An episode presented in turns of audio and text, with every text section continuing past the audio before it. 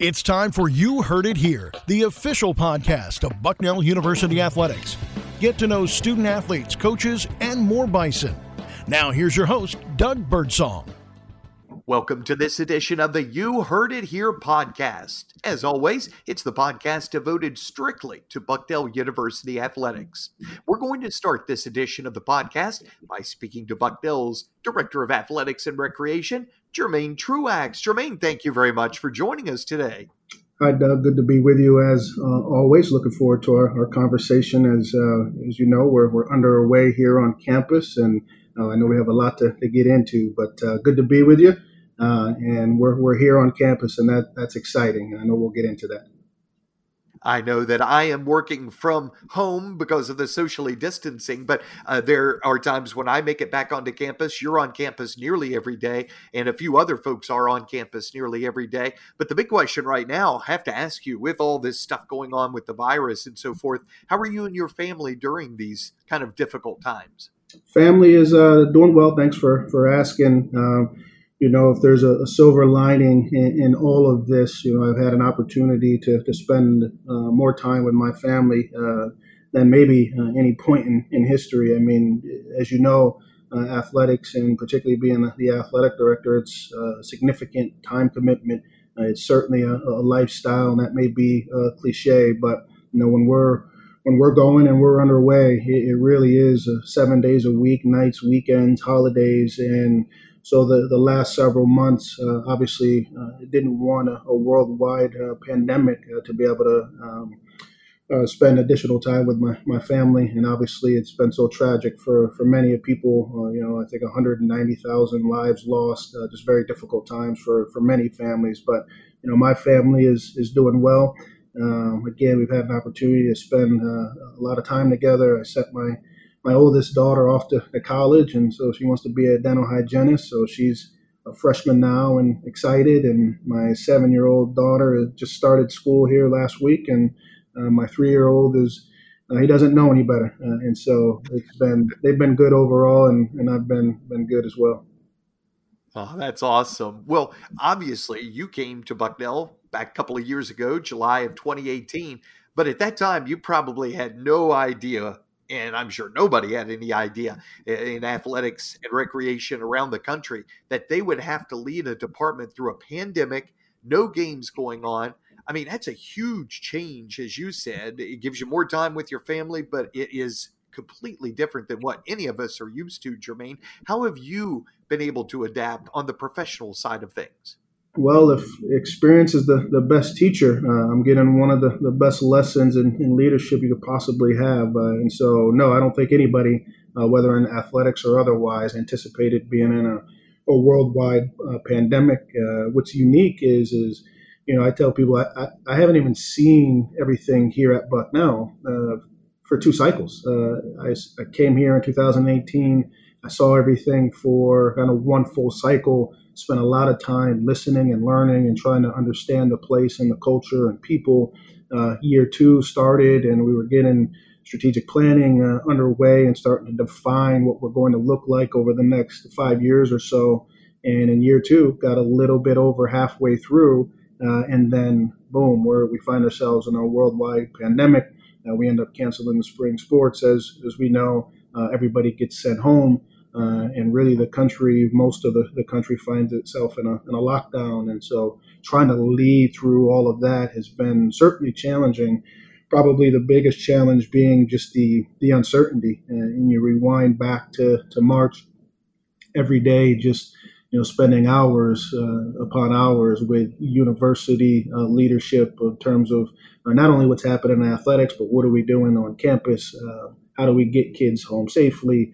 Uh, what does it all look like? We just didn't have those answers, right? And so, uh, and it was changing. Forget daily; it was changing by the hour. We were creating policies and you know in athletics and on campus that we needed to to change in in real time. So that was certainly a challenge. You know, in leadership positions, we're often presented with a menu of options, uh, and of those menu of options, usually by time it gets to us, there's uh, they're all difficult. There's not easy ones. Um, but the challenge here is just one of those options always was uncertainty. Uh, and so that's what's been, I think, probably the most difficult part is we just we just did not know, and we sit here in September. Uh, we've certainly made some progress, but in many ways we're we're as uncertain now uh, as we were then. Uh, but we've made some advancements with testing. We have a better hold on kind of the virus and what it's about as a country. Uh, fortunately, we're seeing some downward trajectory as far as that goes. Uh, but no, it, it's been pretty fascinating. Where again, you'd like to see things for at least two full cycles. I always tell people it takes really at least two, but really three years to get a really good uh, understanding and be able to set the, the direction uh, for of the department. Uh, but I'm, I'm, in one and a half cycles by way of that goes. But um, the, the world worldwide pandemic and, and, leading in that has uh, added uh, some additional years um, of experience uh, that I never anticipated um, of doing. you and, and there could that could be the case really jermaine for an athletic director who has been on the job 20 or 30 years at a school couldn't it you know no question about it. Uh, and so i think maybe some who have been uh, doing it 10 15 years were were part of the swine flu. Uh, and so obviously there was some i know even here we, we did some planning for for that what that might look like. And so i think some may have had at least a little bit of you know, emergency planning by way of a potential pandemic.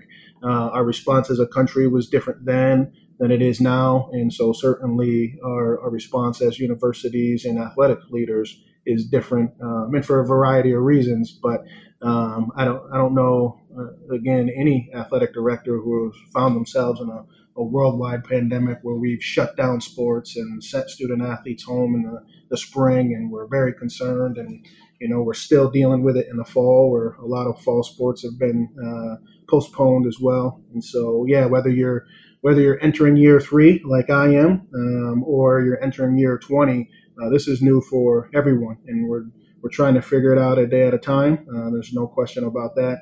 And so, having good people to rely on is critically important. I have a good team here to help manage a, a lot of this with me, uh, but it's certainly been a, a leadership challenge. No doubt about it.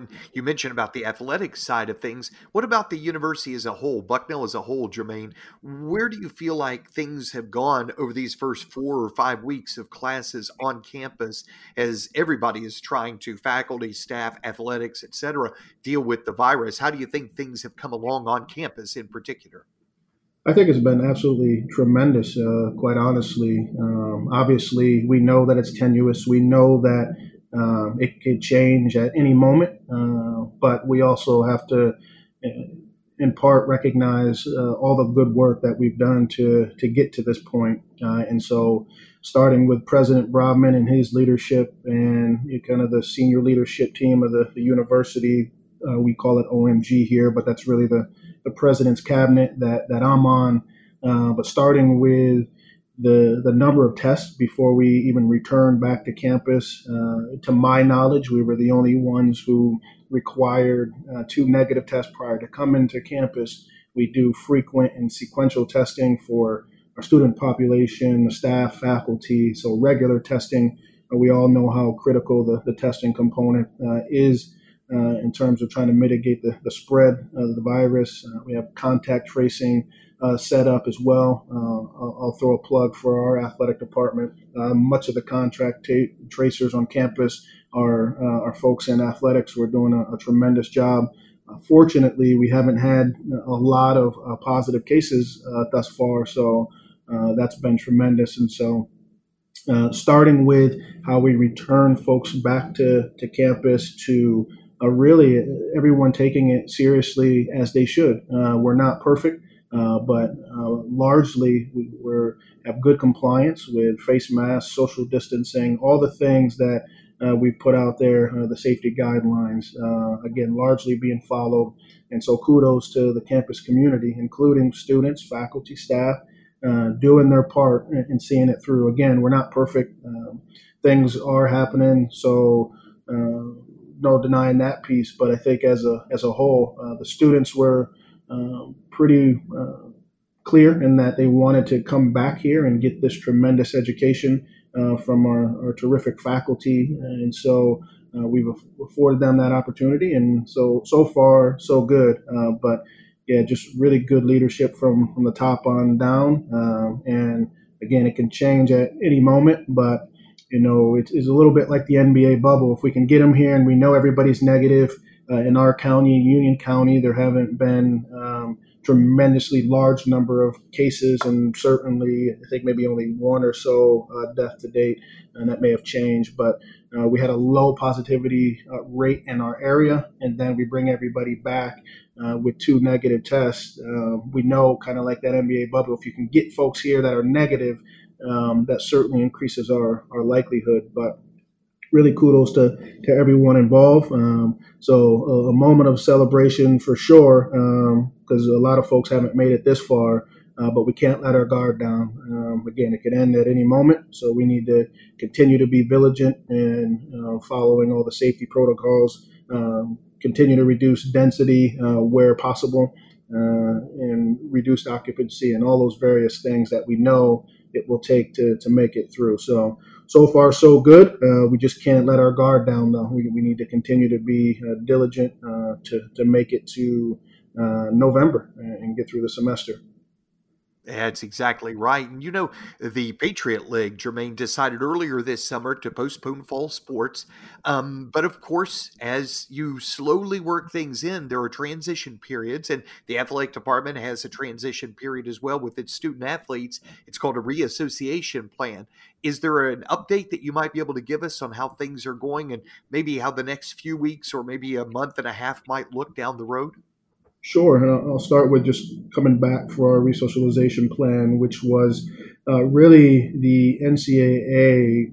Um, they utilized an advisory panel from uh, some of the best medical minds in the, the country, including professors, uh, medical doctors of infectious disease, uh, surgeon generals, to really develop a, a plan that says, okay, if you're going to return back to sports, what might it look like? So this independent advisory board. And so we've mirrored um, our return to, to sports and play based off of uh, that medical advice in conjunction with our state and, and local uh, guidance, and then working with our medical uh, professionals here on campus and our partnership uh, with Geisinger certainly to, to put all of this together. To we know we can't get to zero risk, but how do we mitigate uh, risk?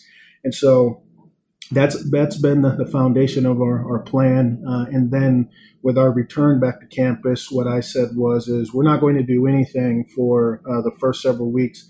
Let's get through Labor Day. Uh, there's so many other things going on in campus right now. The focus for our student athletes just needs to be on transitioning back to the campus community, figuring out the, the new normal obviously the academics come first so figuring out your classroom what does that look like? Uh, some have a combination of online some have in person and so there's just all these other elements um, and so i said Let, we're not going to do anything until after labor day even though our, our plans are set so let's take it slow. Uh, obviously with no competition uh, we didn't have that uh, to to prepare for so that made it a, a little easier though i know our, our student athletes and coaches were were itching to get out of there, uh, get out there and participate. So not easy from that lens, but you know easier to to slow down a, a little bit.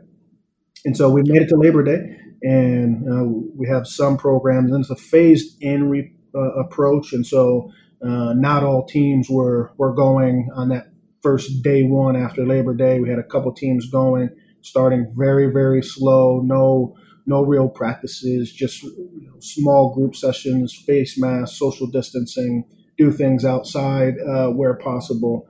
And then it'll just be a slow ramp up. And, so some have now, some of those programs that started in the week one are now transitioning to week two. Others are starting their week one. So it'll be, uh, you know, another four to six weeks before there's anything that approximates uh, like a true full type of practice because um, there's that phase in. It's really, again, that four to six weeks, in part defined by that resocialization plan. Uh, we know that there are some high, moderate, and low risk sports in terms of transmission.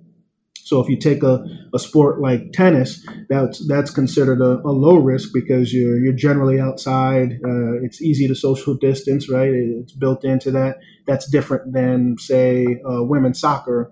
So we, based upon where you fit in that category, we've modified um, different exercises and, and workouts uh, to account for kind of where you, you fit in terms of the, the risk category of, of transmission. And so uh, so far, so good. It, it's early in our, our process. Uh, we didn't have any hiccups in the, that first week. Uh, we'll continue to, again, you know, be smart, take it slow. Uh, we don't want any outbreaks on any teams, and our student athletes don't want it uh, either. Uh, I mean, think about it. Pick a pick a team, say men's basketball. It isn't just if someone were to test positive, it isn't just that individual. You know, there's some quarantine protocols as well. If there was um, if you're in close contact for you know more than 15 minutes or if you're not wearing your face mask. And so uh, you can get a whole team shut down pretty quickly just because of the quarantine protocol. So again we need to be very cautious uh, about how uh, we're approaching it.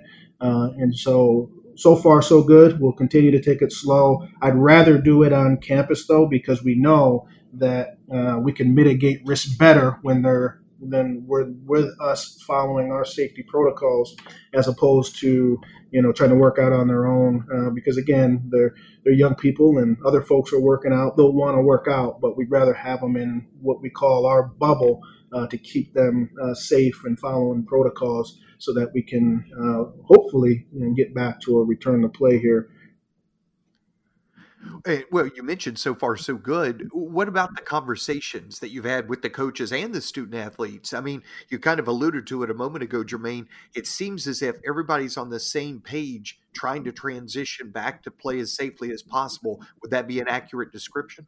Yeah, absolutely. And so, um, some of what I just shared with you, I've certainly shared with uh, the coaches as as well. Again, they're they're anxious. Uh, meaning coaches, student athletes. They're Division One coaches. They're Division One student athletes. They they want to play. They want to participate. They want to practice. Um, and I, I tell people this all all the time. While there are no absolutes, um, our students aren't here, you know, solely for uh, athletics purposes. Uh, but I can promise you that they wouldn't be here if we didn't have athletics, right? And so uh, it's a big part of their lives. It's a big part of who they are. It's a big part of their identity, and they, they want to get at it, get after it. So when you take that away, uh, it's certainly difficult, but they're smart and they recognize kind of what's at stake uh, in terms of uh, competitions. So that's where it's just a slow ramp up. We actually had a, a good meeting with uh, our head coaches and our team leaders, whether you're a captain or otherwise identified leader on your team, had that with uh, my senior staff here, our head coaches, and those team leaders about what what this might look like. Let's hold each other accountable. Uh, let's do all the things that we need to do uh, that are necessary, uh, not only when you're with us and in our environment, but also uh, when you're uh, not with us, right? and so if you look across the country, almost all of the, the outbreaks are, that are happening and are occurring aren't necessarily within the athletics context. Uh, a lot of it is is okay. You've done your mitigation while you're there, but then you maybe you you go home and you let your guard down, or maybe you go to a party and you don't have a face mask on, and then you get it and then you bring it back to a team. Uh, that's almost always how it's happening. So uh, we we had good conversations about uh, not only doing it right when you're you're with us and with athletics, but making sure that that extends when you're, you're not uh, within the, the, bubble of athletics. Uh, so we know you're going to do it right when you're with us, but make sure you continue that effort and be uh, diligent and vigilant about all of this. Uh, you just can't let your guard down. And so we've had a number of good conversations about that, um, and so thought that was good on the, the front end and now it's more of let's continue those conversations. Let's not let our guard down. Let's uh, I get it. We might be outside. It might be hot, um, but we, we, still need to do the, the, proper mitigation if we're going to make it. Um, because again, it isn't just the one or two people who um, potentially get the virus. If that happens, it could shut down a whole whole team because of our contact tracing.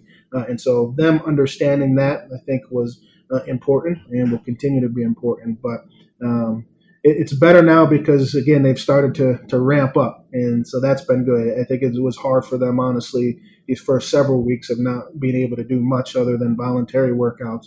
But now that we're in our slow ramp up phase, I think those juices and energy is starting to flow as of right now, I guess the the fall sports in the Patriot League, at least involving Patriot League, and then of course you have kind of a quasi winter sport with wrestling that's in the EIWA, but you also have men's water polo, which is um, outside of the Patriot League uh, parameters. But it, it, appears as of right now, I guess, Jermaine, those sports are technically right now, hopefully going to be pushed to the spring and play games in the spring. So all the, the fall sports by NCAA definition postponed with a, hopefully a target date for you know sometime in the spring. Again, it'll be largely driven by you know the virus and can we safely and effectively uh, return uh, to competition.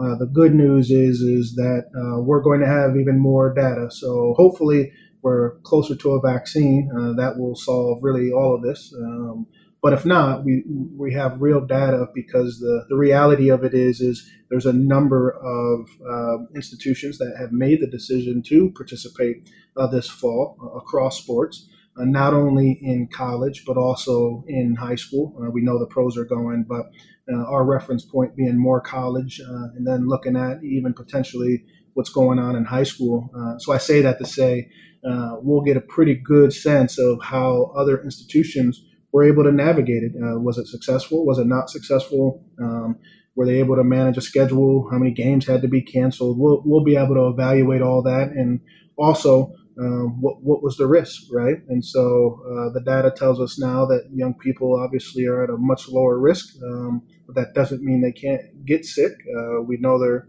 some that are testing positive. Uh, and so all of those different things will be really uh, informative as we, we look at you know potential spring. But then we have the winter sports, and really, regardless of conference affiliation, we haven't made a decision on the winter sports. So the the wrestlings, the, the obvious for us, the the basketballs, uh, and so. Uh, and there hasn't been a date set yet to, to reconvene with the, the Council of Presidents.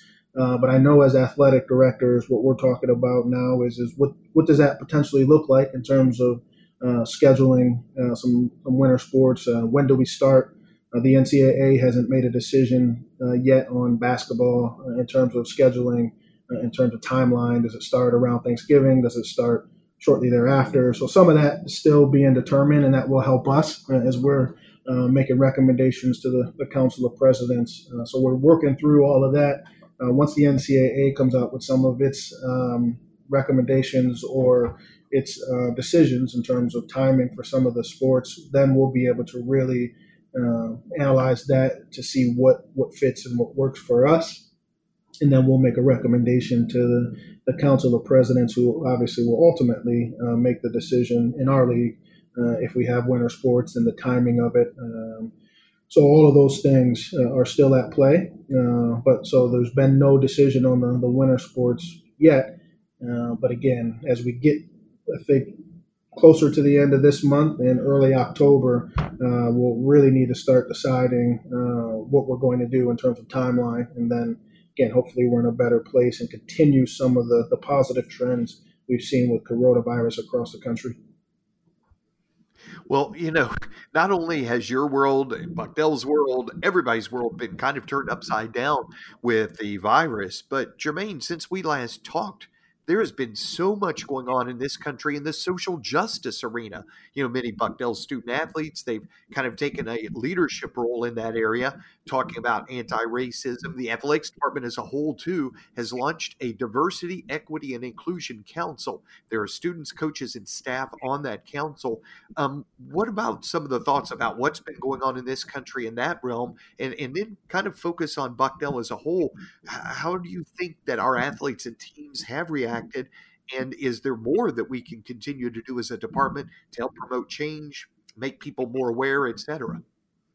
Yeah, so in the midst of a, a worldwide pandemic, uh, obviously uh, we have seen what's happening by by way of social uh, justice, uh, largely sparked by the, the, George Floyd death and there were certainly some before that, and unfortunately, there's been a number after that. And so, um, obviously important for, for me as a black man in leading this department, but also just being a black person in, in this society. Uh, so uh, critically important that we're, we're engaged in, in this space and our student athletes uh, certainly uh, have been. Uh, I thought they have responded very, very well.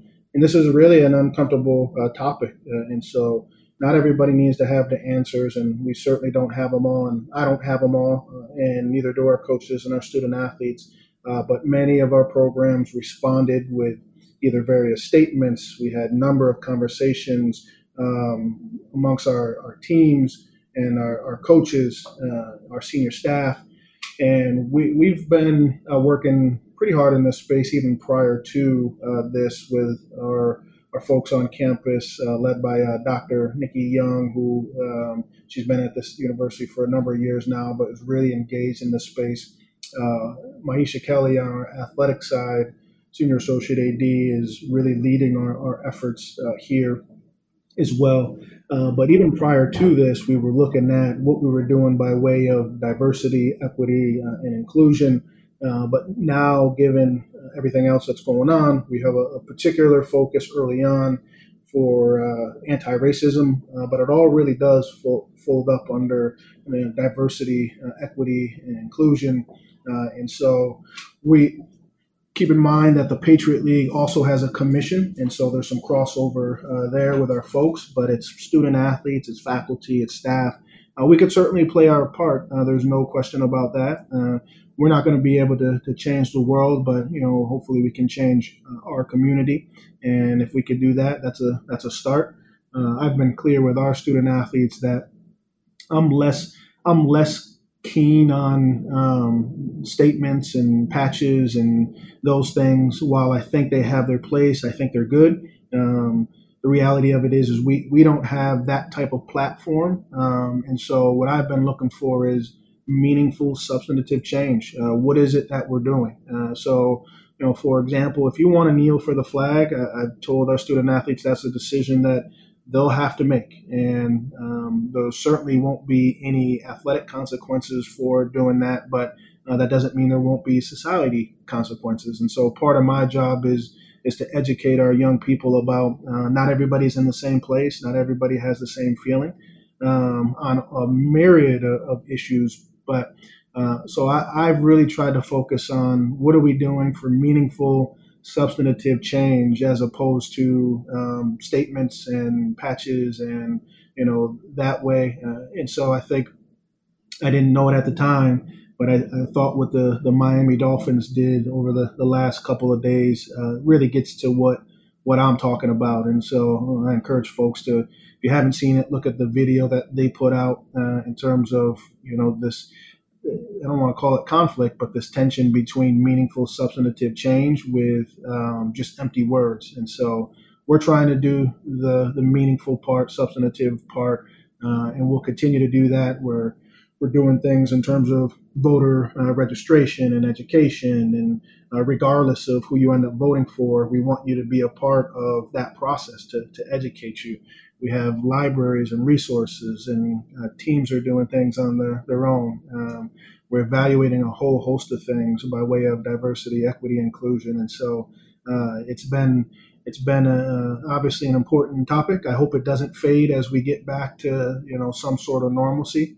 Uh, we all know that you know what we've seen over the last several months has happened uh, uh, numerous times over our history in our country. Um, obviously, the country is at a standstill, so had a different lens than they might have otherwise ha- otherwise had, uh, given the coronavirus. But again, as we return to hopefully some sort of normalcy by way of the the pandemic, uh, hopefully we don't lose sight of kind of this the social justice initiatives and, and norms uh, as well as we're just trying to uh, fight for uh, social justice, equality for, for all, um, which is important uh, not only here, but as I say all the time, um, like black folks and people of color and other rep- underrepresented populations just want to be treated equally. Uh, and I, I, don't think that's too much to, to ask. And so we'll we'll do our part as a department uh, from uh, starting with really on campus, we're doing things, but as a department, starting with, with me and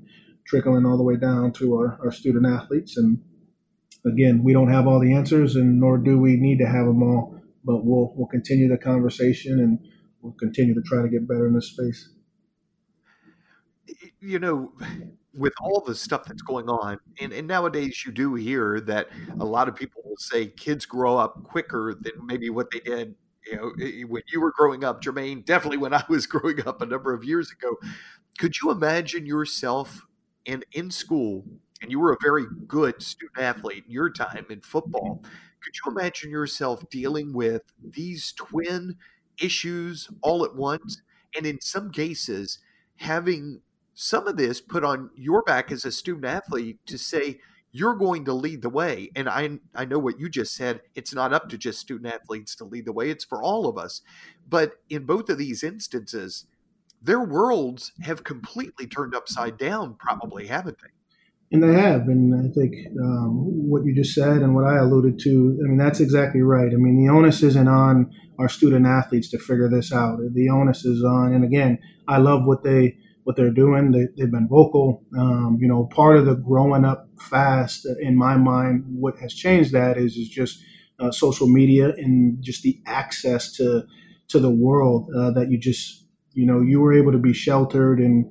you know in a different way uh, 30 40 50 years ago than you're just not you just have so much access you can see things via uh, social media um, whether it's Twitter, Instagram, TV, whatever it may be, uh, it really gives folks a window uh, at, the, at, their fingertips of what's going on. Uh, but uh, I don't want our student athletes to feel burdened with this is their responsibility to be educators and they're going to educate adults uh, when many of the adults don't have the, the answers. And so it's our job as leaders to, to figure out you know, what works well in our environment to make progress. And we'll we'll try to do that. But I don't want the onus to be on uh, all of our student athletes. Again, particularly recognizing that you know everybody's not in the same place, and and what I what I mean by that is is it's you know I think least in our department it's clear to, to me that you know given the way our student athletes responded that you know Black Lives Matter, they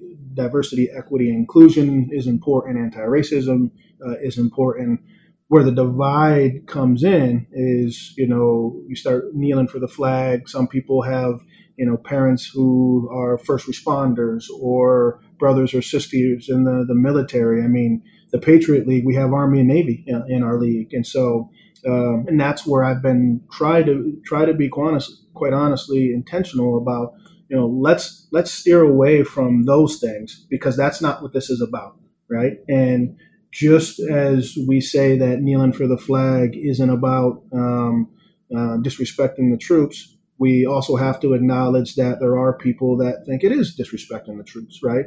And so those are the things that are so polarizing uh, that I honestly try to steer away from. Again, if if you want to do, and I'm only using one example to illustrate my point, but again, if that's what you feel strongly about, I'm not going to stop you. Uh, but okay, when we do that, what's next, right? And so we kneel for the flag, we put a patch on, then what?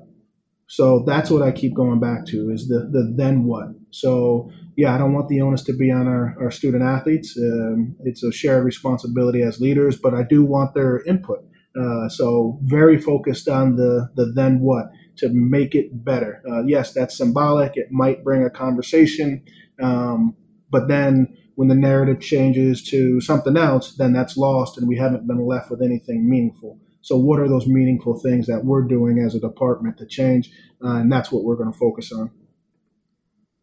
Well, there is no doubt in my mind, you know, with your leadership, Bucknell University is going to be at the forefront of all this. Jermaine, I tell you, I really appreciate your time here. I know we had to kind of do it in a socially distanced way because of everything going on, but your insight is just terrific. And I know that all Bucknell fans and families, students, you know, alums, etc., really appreciate you opening up and helping us to get a little bit better idea of how Bucknell is dealing with a lot of changes that the whole world is going through right now. So again, Jermaine, thank you very much for your time.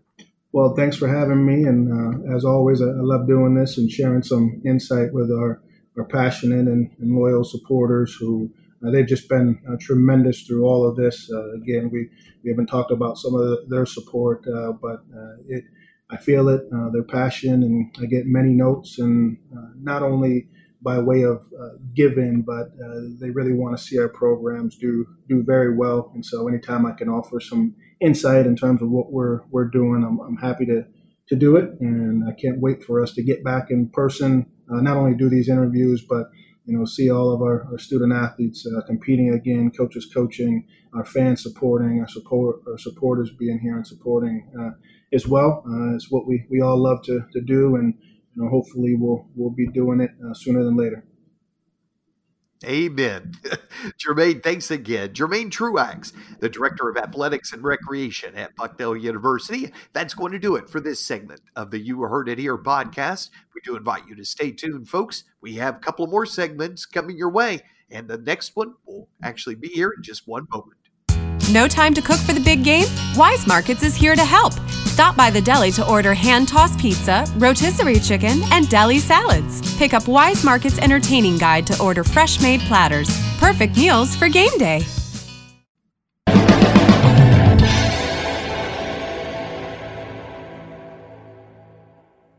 Our next segment of the You Herd It Here podcast is our Student Athlete Spotlight. Today, I am pleased to welcome football senior linebacker Rick Mottram to the podcast. Hey, Rick, thanks for joining us. Thanks for having me. Happy to be here.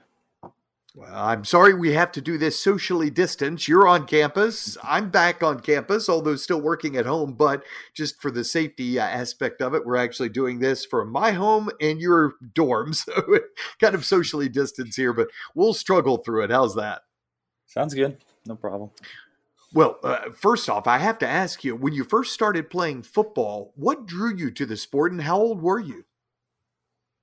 So I started playing in fourth grade. Um, I wanted to play a lot earlier than that, but it, it took some convincing on my parents' part. I, I, would say what drew me to the sport was the camaraderie of the guy playing. A lot of guys my age were playing from kindergarten on, and I was watching them play and really liked the way that they all got along in school and on the field, and I wanted to be a part of that.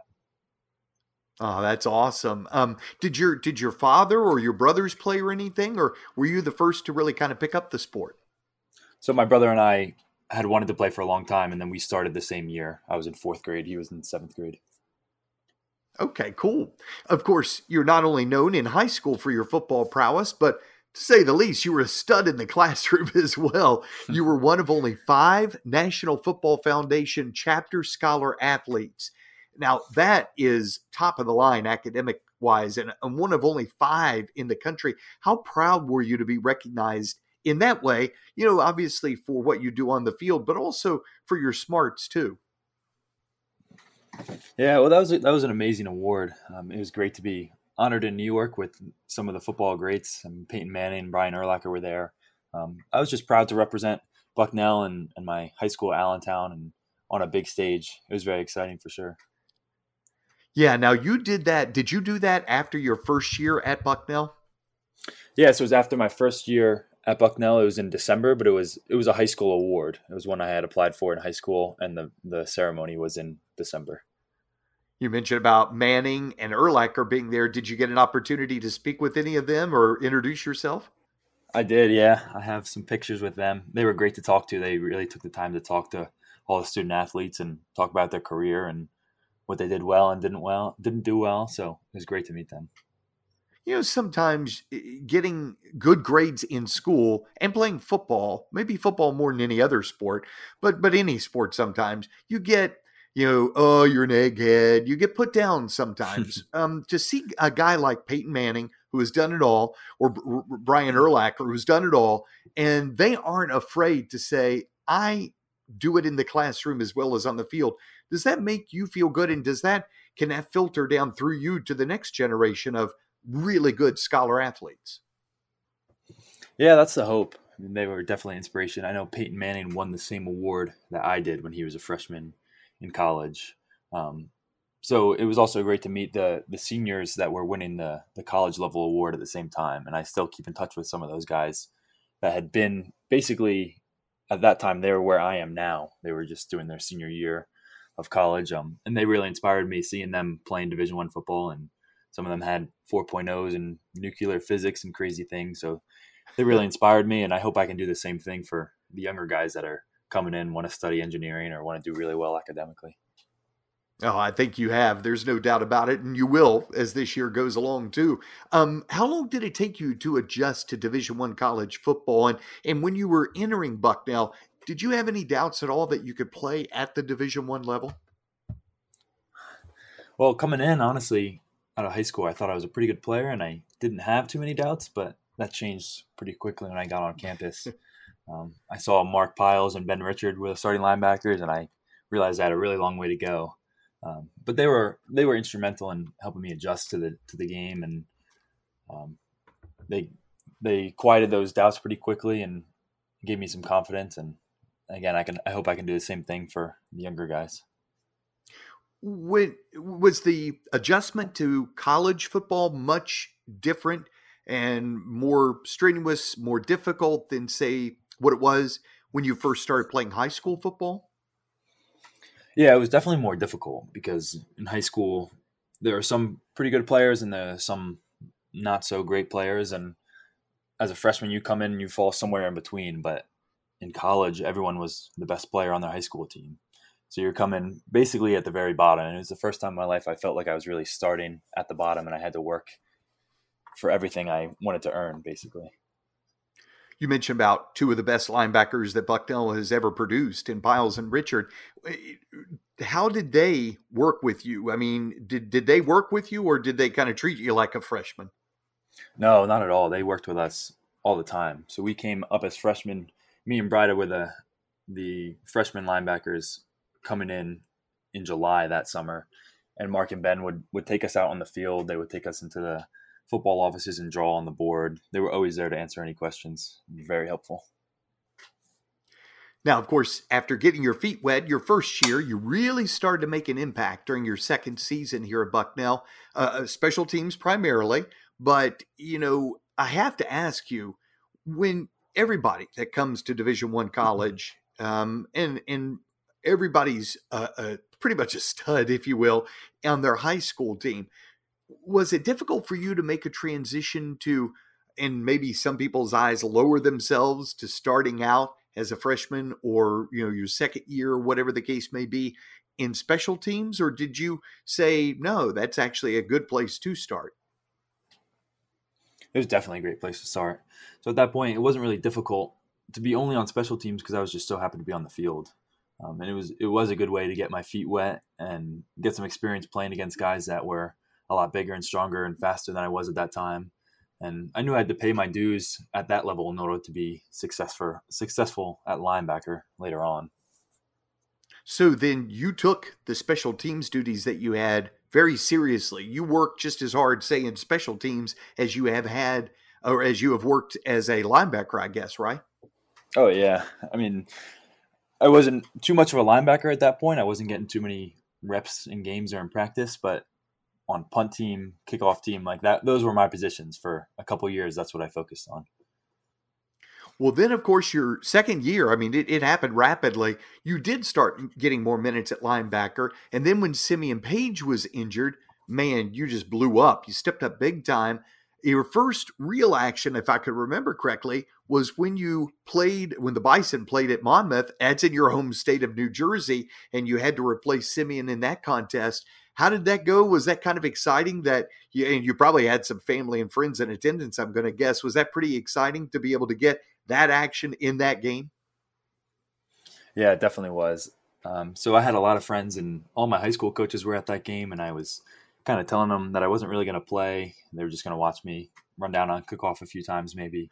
um, but it was a great experience to get on the field, and it was really cool that it was in New Jersey and and you did make an impact uh, in that game but then the next few games after that you finished with 45 tackles on the year 43 of those coming in the last five games how do you feel like you made such an immediate impact? And, and as you said you didn't really have a ton of game experience and maybe even a ton of reps in practice at linebacker. So how do you feel looking back on it you were able to make that kind of a big leap? Well that that X backer position that I came in and played for Simeon was basically created for Simeon to make big plays, and he did that very, very, very well his first few years. So I learned a lot from watching him, um, freshman and sophomore year, and I like to think that I had maybe half the impact that Simeon would have had if he was healthy for the rest of the games, but it was enough.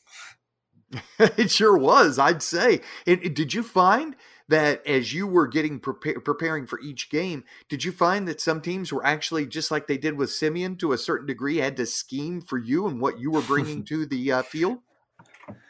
Yeah, I think most teams were were very happy that it wasn't Simeon, that it was this other kid that they hadn't seen yet. Um, but that position being so dynamic, they definitely had to prepare because it could be it could come a blitz from any part of the field, and they have to be prepared. And um, I guess you make an impact that way, making them prepare, especially for you. Yeah. Well, speaking of preparation, you know, we know about your smarts in the classroom. Do you feel some of that carries over into your preparation for the teams Bucknell faces each and every week, whether it's film study or, you know, on the field study or whatever the case may be? Can you correlate the two? And does your your your, your academic smarts does that pay dividends on the field too? Definitely, yeah. So I've always told people that football is like my fifth class. I spend probably just amount the same amount of time. Um, we get a binder and we get handouts and we study and we basically do little reports on each guy on the team. So it's the same way that I prepare for a class is the way I prepare for a game, um, except it's a week long. So a game on Saturday is like a test coming up, and you really have to study and practice all week if you want to do well do you whether it's in class here at bucknell or on the field do you work hand in hand with other people and try and pass whatever you you know your knowledge et cetera on to other people? Yeah all the time and it's not just passing my knowledge on it's also getting knowledge from other guys. Everyone has a different perspective. Everyone sees the field a little bit differently so especially on defense we communicate all the time. Who knows what who saw something special and what can we teach each other to be the best defense possible what do you feel like are your strong suits? What are your strong suits at linebacker? What do you bring to the table for the Bucknell defense, Coach Manilak? I think communication is a big one. This year with Coach Manilak, I really stepped up and became the signal caller of the defense. Um, you have to communicate with the defensive line in front of you, the DBs behind you, just being making sure everyone's on the same page and and knowing what they're supposed to be doing, even if they kind of forget um, the middle linebacker really has to know what everyone's doing so he can help guys that are that are struggling and make sure everyone's on the same page when the play starts. Now, last year you mentioned about that. Obviously, it was your best season overall on and off the field. You registered over 100 tackles. That's the first Bison player to do that since 2014. And you were also named Academic All America. What about last year, both in the classroom with that honor being uh, academic All American and as well as what you did on the field? Yeah, so last year was really a special year um, for me and for the defense as a whole. I know the record doesn't really show it, but I think we just we just communicated really well. We worked really well together. There's a lot of guys in my class that have been together since freshman year. We finally got the chance to all be on the field at the same time. So we just clicked as a unit right away. Um, we had some really, really great games and then personally to be honored as an all-american was something i i aimed for since a young age. One of my high school coaches actually was. And when i heard that i thought it was the most amazing thing. So it was always in the back of my mind. Um, and peach always as my roommate obviously always kept it in the back of my mind that something to strive for. Um, i didn't think i would actually get it because i mean alex peach never got it. So i don't know how they gave it to me and not him but it was pretty special you you mentioned about Alex being your roommate. You guys do it both on the field as well as in the classroom. Was that good to have him as a roommate because you know you're you, you're competitive. Granted, he was uh, playing a different position than you, but you're both very competitive football players. But did you compete in some ways too in in grades and so forth? Oh yeah, of course we did. We had a class together last year as we were when we were roommates, so it was really cool to be able to to do all of our work together. And he was a fifth year senior, so he wasn't taking as hard a course schedule as he usually would. Um, but he was a guy that I liked to spend a lot of time with because he had been through it already. I mean, he graduated at that point. He had like three nine six in biomedical engineering. So anything I could learn from him, um, listening to him talk, we would have some wild conversations you wouldn't expect in a college dorm. But um, he was great to have around. You know, he was up for the Campbell Trophy last year, the academic Heisman, basically. And you also, I'm thinking, you're going to be up for it again this year. What would it mean? And Bucknell's had, um, with Travis Nisley, they, the Bison have had representatives in New York City for the final 10 or whatever in that award. What would it mean to be in the final 10, maybe even to win it? Yeah, that's a huge goal of mine, also. So being at that banquet freshman year, seeing all the finalists for the William V. Campbell Trophy. I just thought maybe one day I could be as smart as these guys and and get to that point. Um, it's it's crazy that we're here already, but I think the work that I've done over the last few years hopefully speaks for itself, and uh, I would be honored to be nominated for that award. Uh, I don't think there's any doubt about it. Number one, that you will be, uh, you know, up for the award, and I think you have a great chance at getting it. But before that, uh, I had to talk a little bit more about the end of last year. Second straight year, you had over 40 tackles in the last few games of the season. You know, one of the old mantras, if you will, of football is you never let up steam. You always pour it on, particularly in the fourth quarter. Do you feel like even through the tough uh, go that everybody has in division one college football and all the injuries you have to deal with and so forth that you save your best for later in the season the last handful of games? Maybe you could say that. I think it also has a lot to do with our schedule towards the end of the year. Um, usually the the earlier games are out of conference very tough matchups and at the end of the year where we reach the in conference schedule and those are the guys that um, we match up really well with and we prepare really well with. We play the same Patriot League teams every year, obviously, so we know them, we know their offenses, we know their personnel. So the preparation at the end of the season kicks up hugely, especially we're competing for a Patriot League championship in those last couple games. So everyone was working twice as hard as they ever would have to try to win those games and have an impact. That definitely makes sense. Of course, you were selected as a captain during the spring, this past spring. What did you think about that honor? I was really happy that the guys chose me as a captain. Um, it shows that everything I've done for them and for the program has has paid off, and they they appreciate it. Um, so I really appreciate the guys selecting me, and I think they they chose a really great group of captains. Um, the other three guys, PJ, Brandon, and Simeon, are also great leaders, and um, if we do get a season, it's going to be a special one with uh, the, those guys at the head.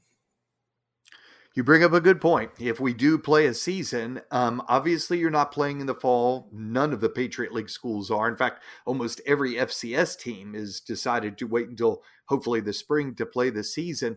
Right. How difficult is that to not have to have not prepared during the summer for a fall kickoff? And what does that mean to you mentally, physically? Um, you know, obviously you're looking forward to the spring, but but is it tough right now? Yeah, it's definitely weird. So everyone prepared all summer as if we were going to play in this in the fall, and then when we finally heard the news that we definitely weren't playing, um, guys' attitudes changed a little bit, just because when you're preparing for a season, it's a different kind than off-season preparation. So I know guys had to lose a little bit of weight or gain a little bit of weight back to to go through the off-season.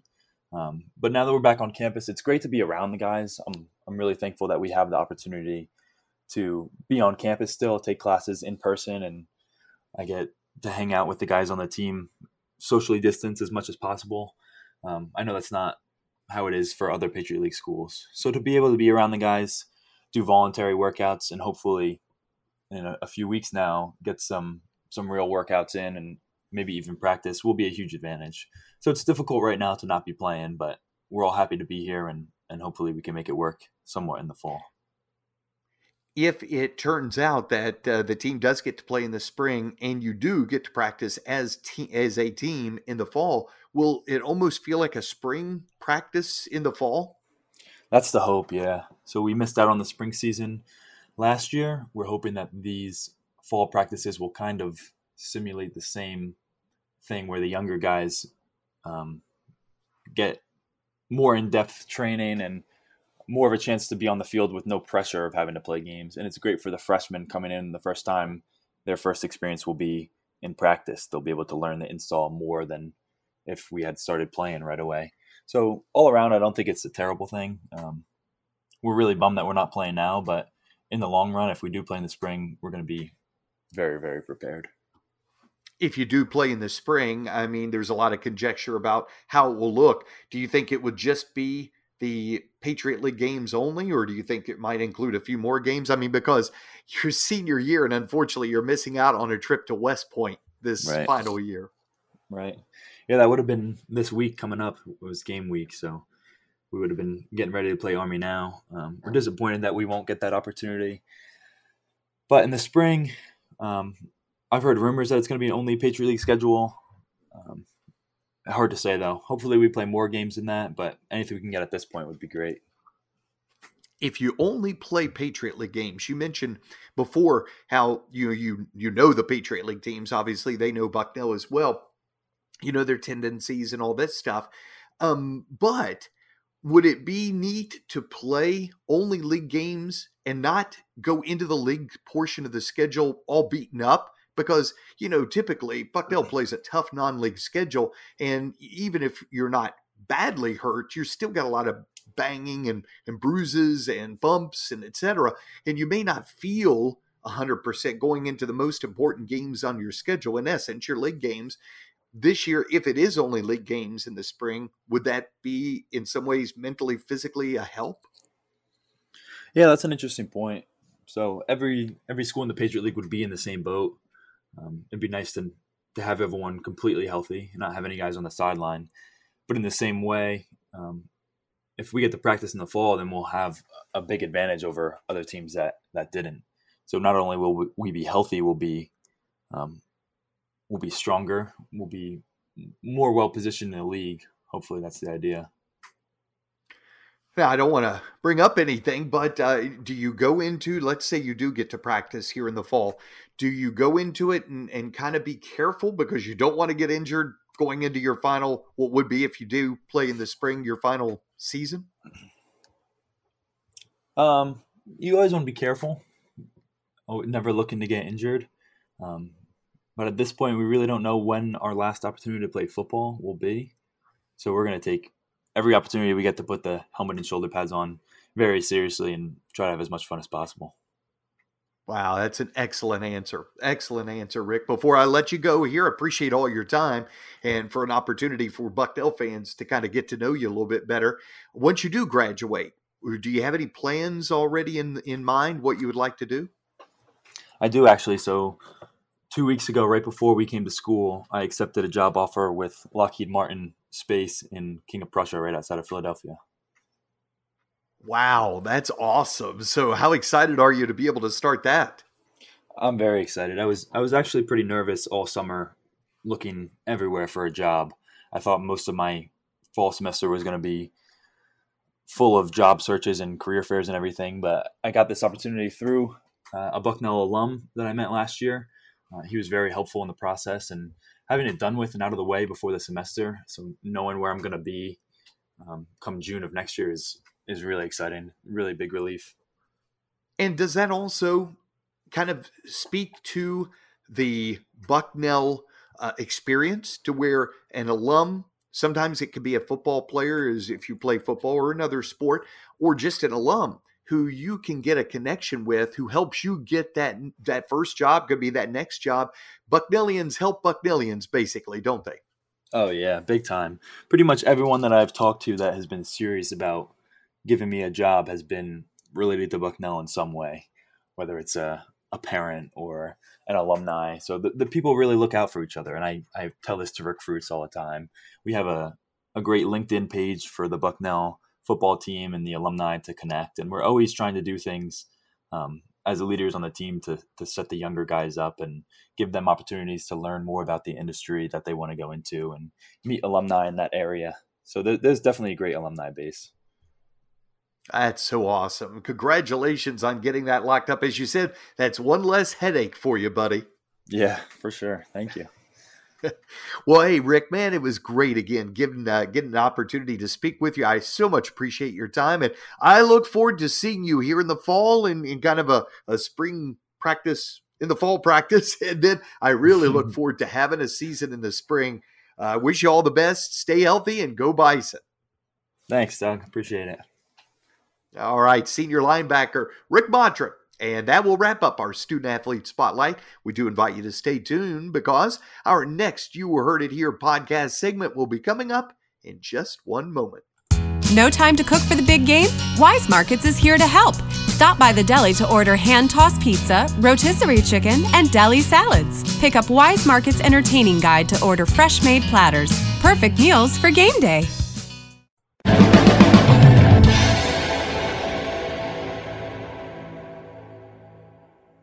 Welcome to our next segment on the You Herd It Here podcast. In this segment, we're going to be speaking with a former football player for the Bison as Steve Zarlinski joins us. Hey, Steve, thanks so much for being with us today. Thank you for having me. Tell you what, it, I know you and I had an opportunity to speak here a couple of years ago. We had you on as a halftime guest. Unfortunately, because of timing, we ended up having to cut that interview shorter than we wanted. So, this is a great opportunity to catch up with you again, but to kind of go in a little bit more in depth and we have all the time we need to spend. So, let's take you back, if you don't mind, to your high school days. You played football in high school, of course. Did you play any other sports? Uh, yes. Uh, Got to give you a little rundown first. I actually went to uh, two different high schools. I went to Kulpmont High School, which is about 45 minutes from Bucknell, a small high school. It's in the heart of the coal region. There I played football, basketball, and baseball. Ironically, that's the only sports programs that the school had. They had JV, varsity, freshman football, JV, varsity basketball, and varsity baseball and they were coached by one individual. So that was all the sports we had in the high school, and we had one individual, one gentleman who coached all of them. And ironically, we actually played our varsity football games on the Thursday night because uh, all the big schools in the area, Shamokin, Mount Carmel, Pottsville, all powerhouses, Coal Township, Berwick, played Friday night. So the small schools in the area, which were about five of us, played each other on Thursday night, and we we had a pretty good schedule. Except the next four or five games had to be played against the big schools, and we weren't so successful. So that I was stayed there till my junior year, and that's when the state was combining the small school districts into the larger school districts. And I think they did that to about 50 schools statewide. So I had I actually went to Mount Carmel, which was a football power, and my senior year, and there I only played uh, football and baseball. I wasn't really good at basketball, to be honest with you. But so was that? I was just going to say, was that a big step up then from Kulpmont to Mount Carmel, oh, or yeah. did you find did you find it wasn't as big of a step as what you imagined it would be? Oh, it was a tremendously big step. Uh, Kulpmont might have graduated uh, 40, 50 students. Uh, when I graduated at Mount Carmel, the next year it was 212, and Mount Carmel was a statewide football power uh, Kulpmont actually didn't even uh, have films for their games, and it was really short on equipment. Sometimes, if you were in the in a football game, you had it, and somebody came in for you, you had to give them your helmet. And uh, this is the truth. And when the freshmen and JV played, there was no helmets for the varsity because they went to their games. So it was, uh, believe it or not, it, that it was a gigantic step for me. I, I, never would have been able to be successful in, in where I am today if that jointure didn't take place. That's interesting. Well, was it also difficult to learn, you know, to go to a new school and have to kind of learn some new friends? Although I'm sure some of the Kulpmont students you were uh, acquainted with probably followed you there to Mount Carmel as well. Oh, they they had no choice. They all followed us.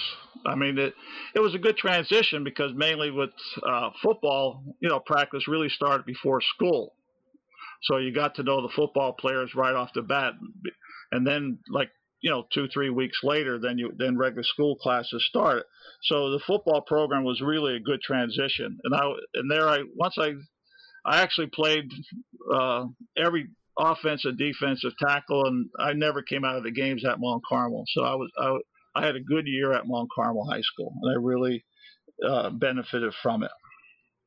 So wait a sec. You said that you really didn't feel you thought it was a huge step up, but if you played both sides of the ball, uh, it sounds to me like you fit in pretty well there at Mount Carmel. Uh, yes, I did. Uh, uh it was a good program for me to go to, and I now, never knew. About, I never knew about you know how many coaches actually came to recruit there and, and how successful they were because they were a state powerhouse. They won, they were state champs once that's once that program got started. I mean, uh, Jazz Diminick was there for years and years, the football coach, and he was known statewide. He's in the state hall of fame for his coaching and playing and everything. Well, yeah, I mean, you know, a lot of the coal region schools, of course, were state powers at that time. But like you said, Mount Carmel was near the top of the list year in, year out. Um, you mentioned how much it affected your play uh, to be able to go to Mount Carmel and to be able to produce the way you did. Was it during that season, that one season there at Mount Carmel, that you started to think, hey, you know, once I graduate from high school, I might be able to play college ball? It really started uh, as soon as that season was over because the college, all the recruiting was was done by coaches visiting the schools. I mean, if we had game films, you had one game film, and you really couldn't send it out. If you send it out to one school, you might wait a week or two to get it back. So a lot of the assistant coaches would would make their their routes around the coal region to visit the various schools. When I got done, uh, long story short, I was approached, I would think, by seven or eight colleges. I had several visits. Um, I really narrowed it down to four schools at that time uh, Buffalo, Colgate, Alfred University, and Bucknell. And I looked at Alfred University because I grew up in a small town. On the same block was a student who played, got a basketball scholarship. He graduated a year before I did at Alfred. And I would go up there, pick him up at times, go up with his parents and see some of the games. And Alfred had a very good football program, and I really enjoyed the, the head coach there. So finally, it came down to uh, to signing with Alfred University. At, then we can get into uh, you know how did I end up at Bucknell? It's, that's that's the interesting part of the story. well, uh, speaking of which, that's exactly what I wanted to kind of move into. How did you end up at Bucknell? It was interesting, huh? Well, I my visit to campus was really in February of 1965, and as I entered Davis Gymnasium, and one of the coaches met me there. I don't remember which one. I think it might have been Billy Yeomans at the time. Bob Odell was literally walking out the other set of doors and saying his goodbyes and Bob wow. Odell was the head coach. And literally, we passed in the lobby of uh, Davis Gymnasium. Wow. So he was he was on his way to Penn, and I was coming in to look at Bucknell. So when I had the interview, everything went good. We, you know, they put you through a, a basketball game, see your moves and everything else like that. And I thought it went very well. And they said you got to get your verbal scores up a little bit, and then we'll then we'll see where we go from there. So I actually took a uh, SAT prep course taught by a Bloomsburg professor. I think it might have been $25, and he had a class with six, eight, or 10 of us. And I did very well when I took the SATs. I actually went up uh, almost 100 points in verbal and half that number in math. Math was never a question because I was very close to 700. So I got the results that looked pretty good, and I sent them down to Bucknell like you're supposed to. And I never heard anything at all. So I just figured, hey, as I eliminate the other schools, that's when I settled in at uh, going to Alfred University. Now, the rest of the story, as Paul Harvey would say, my dad had a uh, Texaco gas station that he opened up in 1947, the same year I was born. So I spent a lot of time working at the garage as I was going through school, and I had an older brother. He did the same thing. And I was working on a Saturday night, early in the evening, and some of the people will know. I don't know if you ever heard the term Carl the Barber. Oh yes, Carl the Barber. He was he was famous there on the Bucknell campus. Well, you know where his barber shop was by the old bookstore, Tracks Hall. Yes. And uh, he actually lived in Colma, and he was doing a, a, cement project at his house, and he came down and needed uh, some kerosene for his safety lantern, which was a big black ball with like a little torch, it looked like a, a cannonball. And I sold him 15 cents worth of kerosene. And he talked and he said, Steve, how come you're not going to Bucknell? He said, I know you were down and things were good. I said, Carl, I sent down my college boards again. I never heard anything from them. He said, okay. And that was the end of that. The next day, I got a call from Carl. He said, there's a new football coach down there, Carroll Huntress. He wants to meet with you as soon as possible. And I, he, I, he said, Can I be down there Monday morning early? I said, Yes, that's no problem because uh, he was going on vacation. So I came down in a coat and tie, sports jackets. I, I think it's the same sports jacket I wore for my senior pictures in high school. Might have been the only one I had. so I, I go down there. My mother goes down with me. Dad was working at the gas station. And he says, talks to me, seemed real good. He said, You bring films with you? I said, No. I said, Carl just, Carl the barber said, just go down and see Coach Huntress. And he said, Can you go back and get films? I said, Sure, I'll try. So I went back to Joe Diminick's house, Jas Diminick, got some film that he had there, took it down, and it must have been 90, 95 degrees. And I went down in Bermuda shorts and a, some kind of shirt. He looked at the films. Had, my mom did come down at a time, the second time, and he said, "Go up to the admissions office and don't talk to anybody else but Dick Skelton." So I did that in July. Talked to Dick Skelton, and I know we had a meeting then with Fitz Walling. And next thing you know, for 15 cents worth of kerosene, I switched to Bucknell University, and that is the truth. that is so. And Carl the barber had to be part of this too. Oh yes, it wouldn't have been for Carl the barber. I mean, it never would have happened. Never. Well, do Carl, you think if Bob Odell would have stayed as the head coach, do you think you might have been contacted by Coach Odell's staff, um, or do you think that uh, the way things worked out, it may not have worked out that way if Coach Odell would have stayed at Bucknell? I think if uh, Coach Odell was was there, I'm sure he recruited. I mean, I'm sure he knew all the all the athletes that were coming for visits. Okay, and I think the transition of some of the coaches staying, not staying, and a new coach, Carroll Huntress, coming in. I'm, I'm sure there was some, you know, just some breakdown in communications or whatever until he got the ball rolling. I knew I knew I, I became great friends of some of the coaches there. Rod Oberlin, who I'm sure you heard of, and Bob DiSpirito, who then left and was very successful at Slippery Rock. So I, I just think it was a transition of one coach leaving, and another coach coming back, and and the downtime in between there. Well, um, obviously you you were able to make it into Bucknell. You mentioned your uh, board scores were great, and you then played for uh, the Bison on the football field. Different era, different time. Bucknell football was still good then. I mean, obviously, you're coming off of the time where Coach Odell was there. Um, Bobby Marks was Bobby one of your teammates?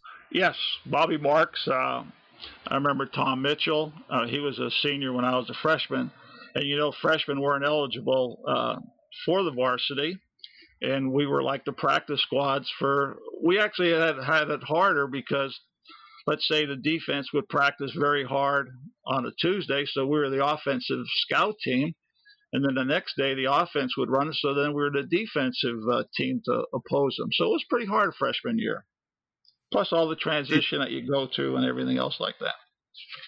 Did you learn a lot of uh, that freshman year, even though you didn't get to play in varsity games, did you learn a lot about football, even more than you already knew when you played at Mount Carmel? Oh yes, the uh, the techniques that are the fundamental tex- techniques that you just keep reviewing and reviewing and reviewing.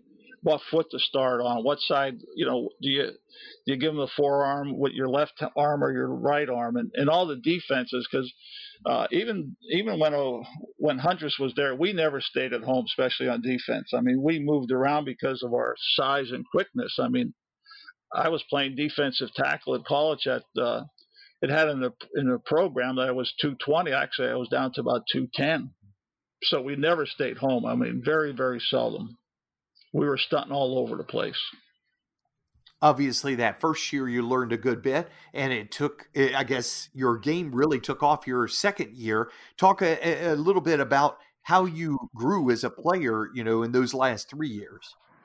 Well, I, I I started like my sophomore year. I didn't start the first game, the first or second game, and then we were playing uh, Temple, and the and the starting defensive tackle got hurt, and I came in and filled in for him, and that was a terrible game for us because we lost 82-28, and we Ooh. really got yeah really got spanked.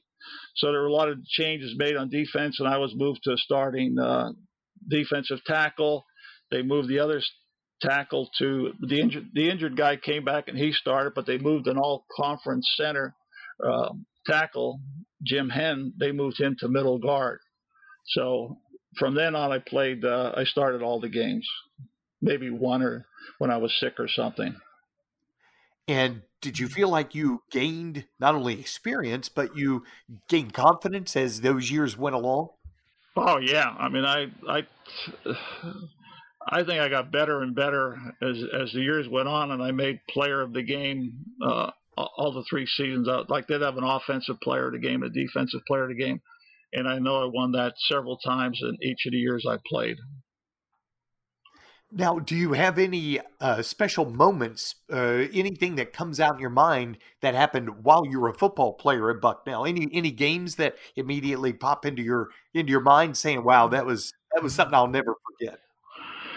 Yeah, it's. Uh, I have some really good memories, and I'll tell you the the best memories I have before I get into the games are some of the people that that I surrounded playing with. I mean, I talked about Jim Henn, people that were recruited by Bob Odell that came in, you know, later years played for Huntress. I mean, we had some great individuals: Jim Henn, uh, Gene Depew, Tom Fallon, Ludwig Doviak, Giacomelli, Luca Red.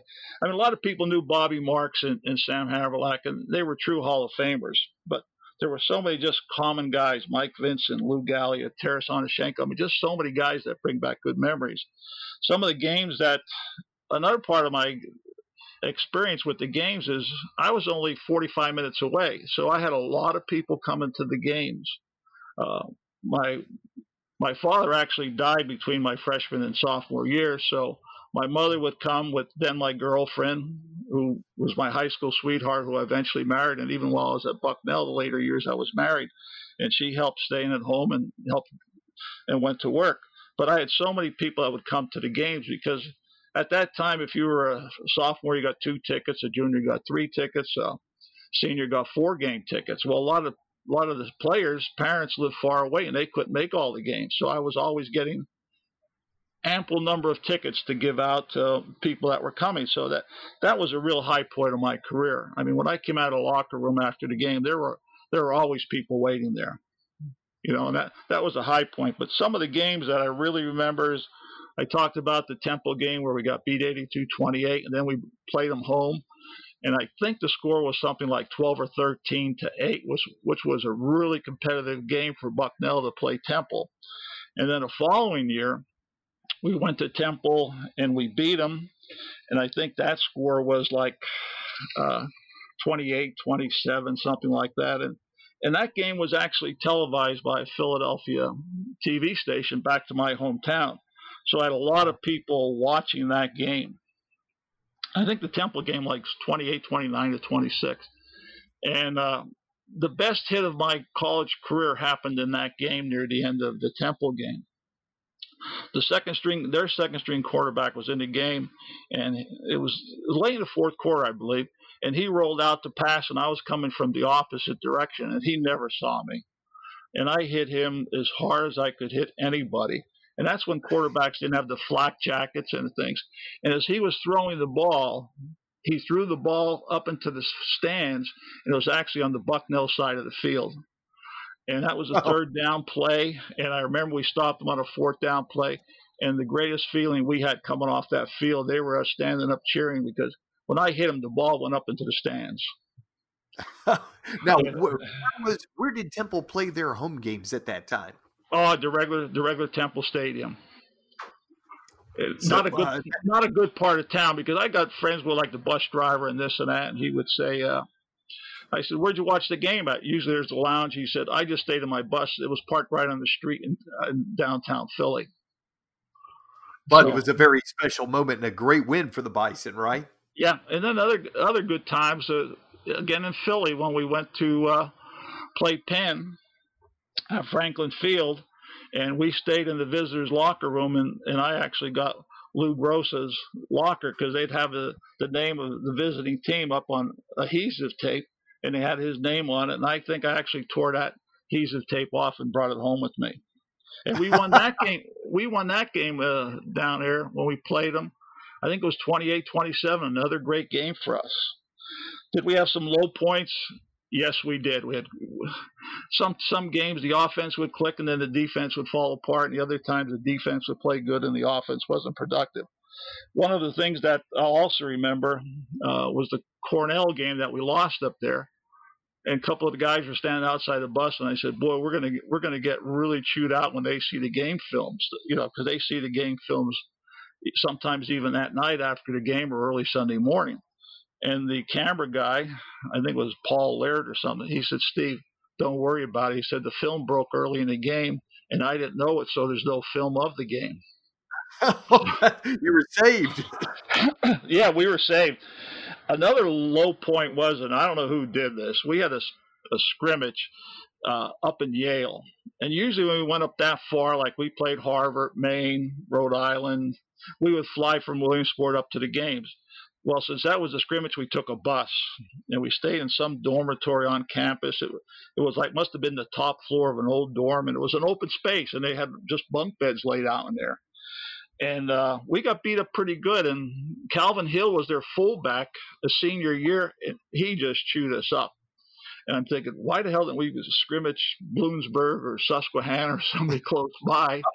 And that was a miserable long ride home. We had a couple players that were hurt, and you, you know it was just a moan and groan and long bus ride. I mean, that's that's just some things that I remember. Uh, well, Calvin Hill tore up a few people in his career. Yeah, I think I tackled the one time on a on a rollout or some type, and I really didn't tackle him. I just think he ran over me and, and tripped. You know, because I remember my head bouncing backwards. I, you know, but that's that's some of that's some of the highlights. I mean, sure there are quite a bit more, but what can I tell you? Well, you mentioned, of course, the big win at Franklin Field against Penn, and that was when Coach Odell was still coaching at the University of Pennsylvania, yes. wasn't it? Yes, yes. So, so obviously, he didn't. Uh, you didn't get a chance to play for him while at Bucknell, but I'm sure he probably spoke with some of the players because he knew many of them on the team. I'm sure. Yeah, I had, I had no real contact with them other than passing them in the hallway. That's interesting. Well, after you graduated from Bucknell, what did you end up doing, Steve?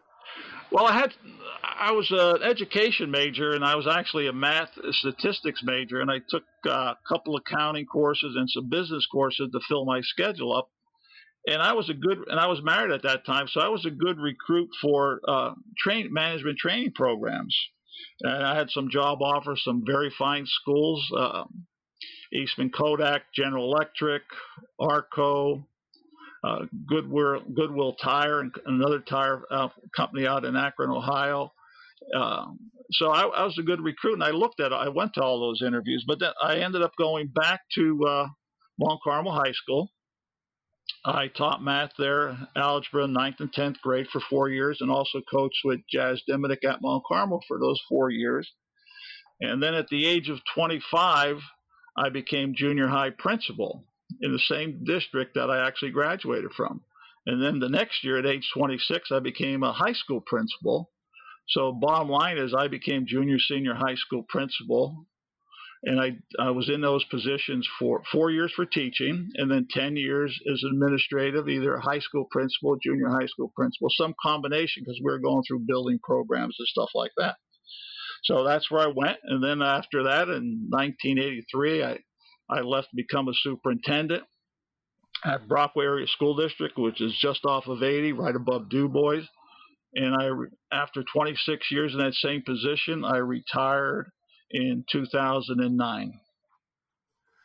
Wow. Well, go back, if you will, to your Mount Carmel days when you were, you know, the working your way up uh, before you became principal. Was it almost surreal to be working at the same place you went to school? Oh yeah, I mean, uh, I was very fortunate to get that job because if I didn't go back teaching in Mount Carmel, I would have taken the other positions. One of the one in business training.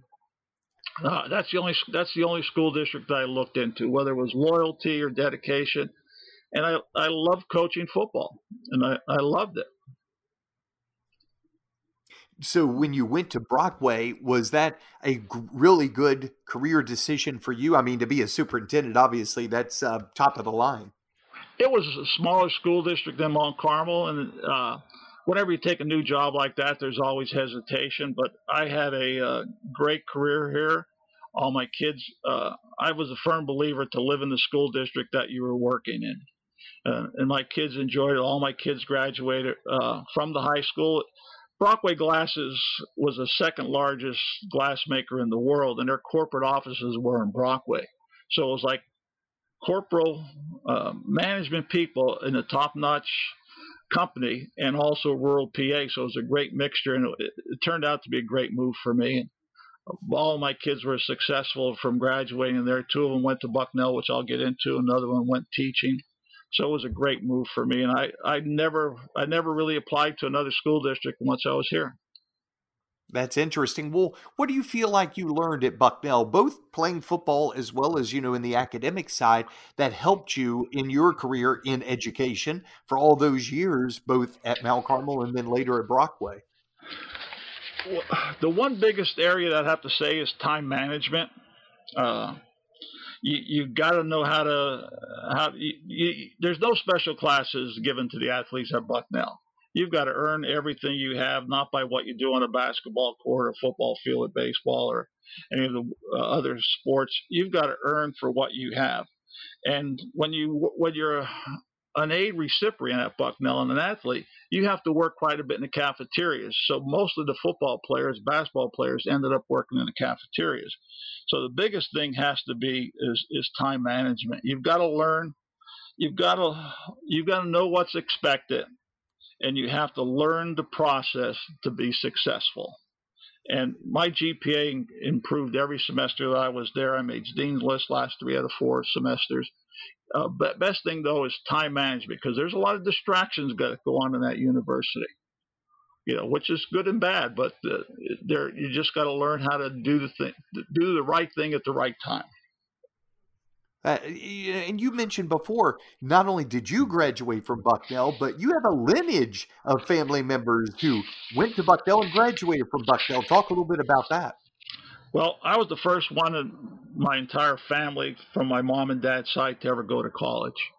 Uh, I ended up with two degrees from Bucknell. I, I, got my bachelor's degree in education. I got my master's degree in public uh, administration. I took 15 more additional credits to get my principal papers from Bucknell. And to get my superintendent papers, I actually had to go to Lehigh University because Bucknell didn't offer that. But I have well, that had to be tough. well, it was more the ride than anything else. I mean, uh, but my son Steve, who lives above Detroit, he has two degrees in Bucknell in, in civil engineering, and he works, uh, flies all over company, uh, all over all over the United States and he's a, he deals mainly in hazardous waste removal. I have a daughter, Lori, who graduated with a BS degree in accounting. As soon as she graduated, she started working for Deloitte, and she's now a partner at Deloitte. And she married a chemical engineer from Bucknell. And wow. then she also has a daughter that's a sophomore now at Bucknell, and she's uh, majoring in biomedical engineering. Huh. Uh, so it's it's it's really awesome. And I also have a niece and nephew. My sister's uh, son, another one, graduated from Bucknell. And then I have a daughter, Susie. She was our youngest, and uh, she actually followed me in education and became an elementary teacher. She has her bachelor's and master's, and she also has her principal certification. And I'm sort of glad she didn't go to Bucknell because uh, you could you could go to Clarion University, the State University, a lot cheaper than you could go to Bucknell. And actually, one one year, uh, it's hard to believe, but my son was in his master's program. My daughter was at Bucknell, so I had two at Bucknell and one at another school, and that that was tough. You know, that's that that was tough. I had three three kids in college at the same time, but it wow. worked out really well for us.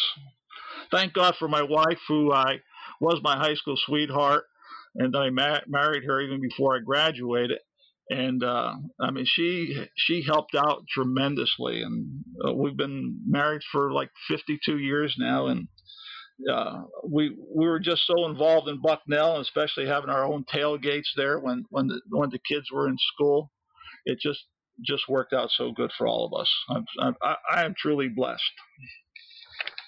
Obviously, this year is so different, and you being retired, maybe it maybe it is, maybe it isn't affecting you as much as it would be for someone who's still working. But if you were a player this year and your fall, you you let's say your senior year, you're getting ready for it, and you aren't going to be playing in the fall. You're hoping to play in the spring. How do you think you would adjust to that, Steve?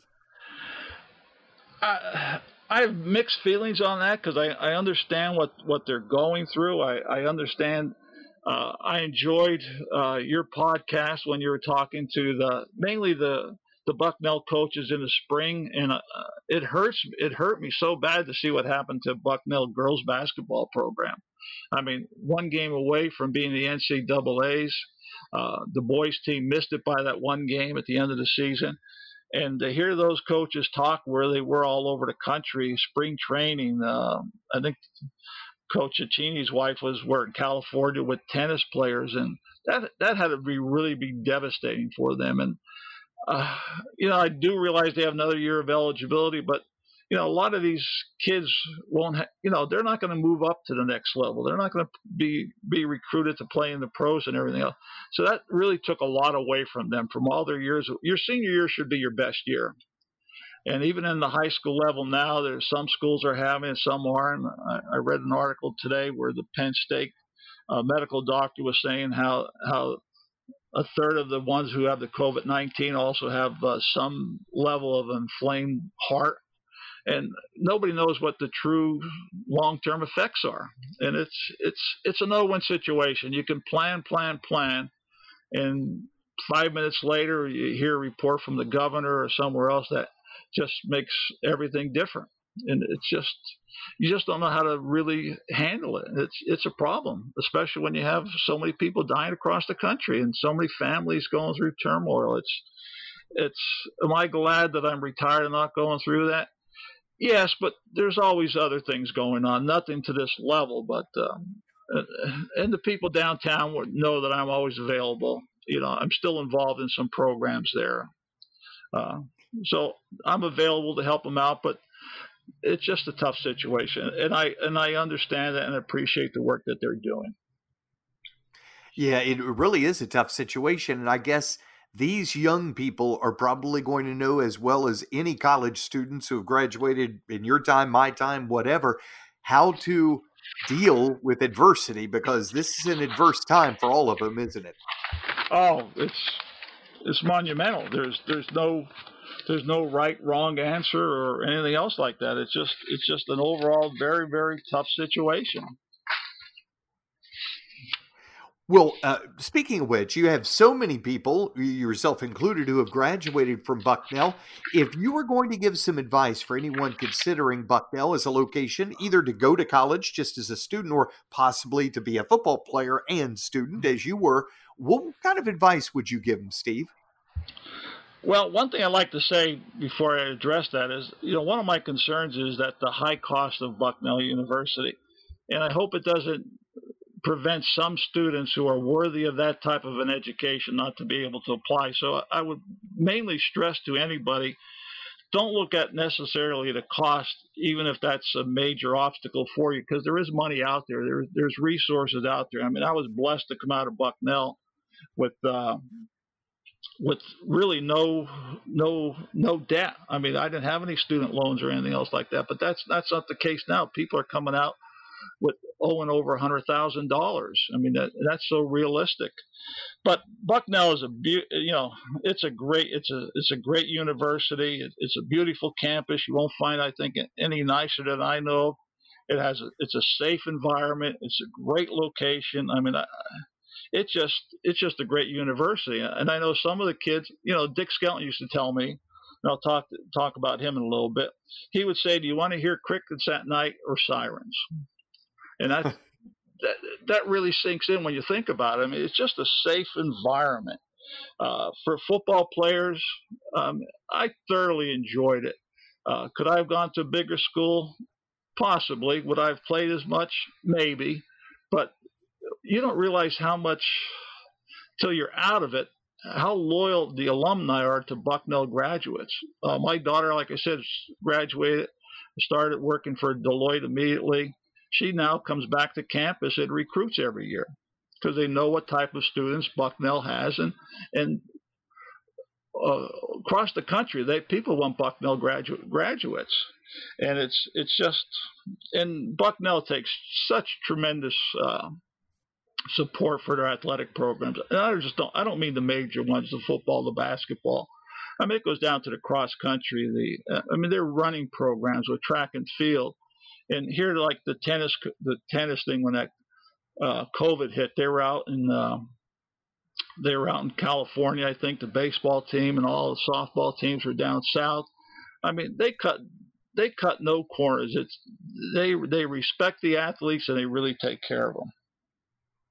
Boy, yeah, truer words have not been spoken. You are right. I've been so blessed to be at Bucknell for over 20 years now. And you know what, it, uh, with all of your children who did graduate from there, nieces, nephews, and obviously you having graduated from there, Steve, you know that Bucknell is a very special place, don't you? Oh, it's outstanding. It's, it's just outstanding. You know, I wanted to uh, reminded me to touch base with uh, when I was I recruited Bucknell was Dick Skelton uh, yes, I know you wanted to talk about Dick. And I'd be remiss if I didn't talk about Dick Skelton. I know he passed away uh, just last month in August, and uh, what a fine individual. I mean, when I talk about the the players and and, and the coaches and all, but I got to mention Dick Skelton uh, in admissions, Ellis Hartley, who was the treasurer and, and helped the kids on scholarship, and I even mentioned Mabel Plumacher, not as a joke, but she was the food service director and took care of all the athletes like nobody ever took care of. But with Dick passing away, he was a great friend. I mean, he was he was a friend for 55 years. I mean, he, he was just a great person. Um, it's a great loss not only to his wife Cindy and his two daughters, Melissa and Julie, and their family, but to the entire Bucknell community and also the community of Lewisburg. I mean, he was an outstanding supporter. I mean, when I came back for the golf tournaments, the annual football golf tournaments, I mean, I always played with Dick Skelton and Ellis Hartley and you know it's it he was i visited him at florida. I danced at his daughter's wedding. He came to one of my daughter's weddings here. He was how can i sum it up? He was truly one of the good guys. And him and his wife were lifetime supporters of bucknell and all the athletic programs. I, I remember coming back to bucknell and be in the rain and, and dick and cindy to be i know where they'd be sitting uh, and he was just a true, true Bucknellian. And Ellis the same way. They both graduated from Bucknell and they both come back to serve. But that's a great loss to me and also to his family. And, and like I said, to Bucknell and, and Lewisburg. Amen, and, Steve. I, I have to agree with in Fitz Walling too. You mentioned Fitz. Yeah, yeah, yeah. I mean, I, I just, I just had a special bond with those people. I mean, uh, through my high school years and re- writing recommendations for uh, kids from our school wanting to go there. And uh, like I said, I've known them for 55 years, and who would think that that's how it would start? From just meeting them in July to get admitted to the university. And I, I don't know how many kids actually in the whole career got got accepted to Bucknell in July. I mean, I was a, a hardworking, rough kid from the coal region, and they turned me into the man I am today. And I'm very, very grateful to them and proud to be associated and call those people my friends. Well, you know, one word I think best describes Bucknell, and then a lot of words can describe Bucknell. It's an excellent institution of higher learning. However, I think one word probably best describes it. You've kind of alluded to this, Steve, family. When you were here and and even up, you know, all these years later, when you think of Bucknell, it is a family atmosphere, isn't it? Oh, it's, it's unbelievable. I mean, even, even from the professors. I mean, sure you'd have a tough professor, and you know maybe he wasn't as so not social, but as caring and helping as you would want. But mostly all the professors I had, if you had a problem or you know you know, they could help you out. I remember one time I got I got sick for about four days at Bucknell, and it was during the season, and I couldn't, you know, I just wasn't ready to play the game that that Friday, and I, I still had to play it. But I mean, sometimes you're you're dead tired. I mean, uh, you, you can't spend the hours that you need to accomplish some of the things, and you could you could go to them, and you know, they'd give you a break. They they knew if if you were truly in trouble or just trying to circumvent the system. I mean, family is a great, great word, and I've carried that through my family. I mean, I tailgated there for years, especially when the kids were in school. Uh, I missed the place. I miss the place. Well, we got to get you back there. You make sure. I know it may be in the spring when the football season happens, but we hope to see you back on campus just as often as you can make it, Steve. I appreciate that. And I certainly appreciate your time here today. And I wish you and your family all the best. And, and family is kind of what this is all about. And I'm guessing that this the best way to end our conversation today is to thank you and your family for being part of Bucknell's family. Well, thank you very much, Doug. I really enjoyed it, and I, I appreciate the work you do. I, I watched some of your uh, end of the games uh, YouTube. The good, the good shot. I think that was against Navy where you went ballistic, and uh, I, I, I, was going to to bust you up a little bit. I was going to send you a seatbelt so you could wear, so you went at a football game, you wouldn't jump out of the the window. You you do add ex- you do add ex- you do add excitement to the program. I told you that. I mean, you, even when I listening to it on the radio, I mean, it's it's you add excitement to it, especially when oh. you when you go with uh, Pat Flannery, who really knows the game and understands the game. What a backup to be a colored guy. I mean, for for you on that show, I mean, it's just incredible. Oh, I'm so blessed, Steve, to not only have the expertise of Pat, but you know uh, Kevin Hurt football and everybody else. It truly is a family here at Bucknell. And, and again, I appreciate so much appreciate your time and being able to kind of fill us in for those folks who may not have remembered Bucknell back in the years of Dick Skelton, or you know, as you said, Gene Depew when he played football at Bucknell, and, and of course when you played. So I appreciate your time. All right, thank you very much. All right. Well, that's going to do it for this episode of the You Herd It Here podcast. We do invite everybody to listen to every episode of the only podcast devoted strictly to Bucknell University athletics. So, till next time, so long, everybody. You've been listening to You Herd It Here. Stay tuned for another episode coming soon.